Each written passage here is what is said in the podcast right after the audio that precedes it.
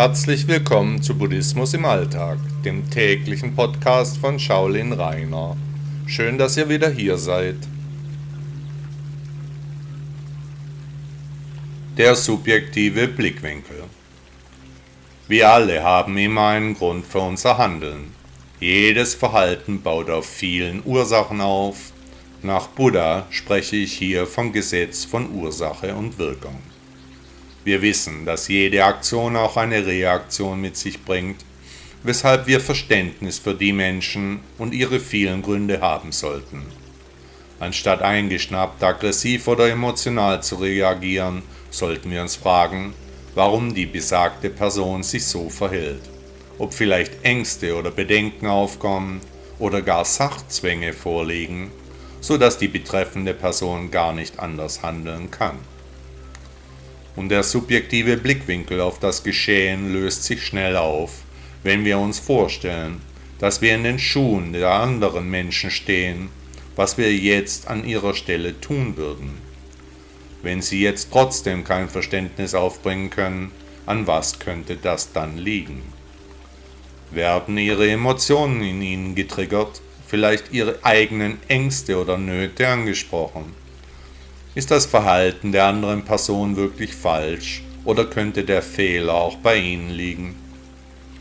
Und gibt es überhaupt ein Objektiv richtig oder ein falsch? Ich würde sagen, dass es nur ein Subjektiv geben kann, denn ein jeder Mensch hält seinen Blickwinkel für richtig, mäkelt an der Sicht des Gegenübers herum. Was siehst du aber den Splitter in deines Bruders Auge und nimmst nicht wahr den Balken in deinem Auge, so der dem Jesus von Nazareth zugeschriebene Satz, der bereits kaum Auslegung für wirkliche Objektivität übrig lässt.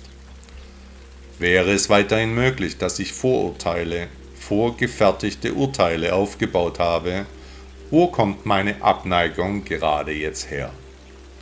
Erinnert mich diese Situation an vergangene Begebenheiten, bei denen ich vielleicht schon schlechte Erfahrungen gemacht habe?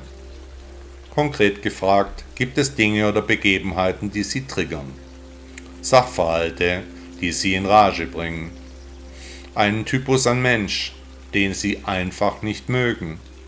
Ertappen Sie sich zum Beispiel dabei, die Jugend für Dinge zu kritisieren, die Sie früher selbst getan haben, die Sie jetzt aber stören, weil Sie eben nicht mehr jung sind?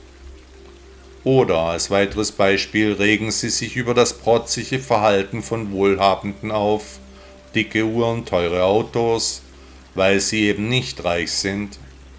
Immer liegen für unsere Handlungen auch tiefere Gründe vor, die selbst wir auf den ersten Blick nicht erkennen können. Der subjektive Blickwinkel stört die Wirklichkeit.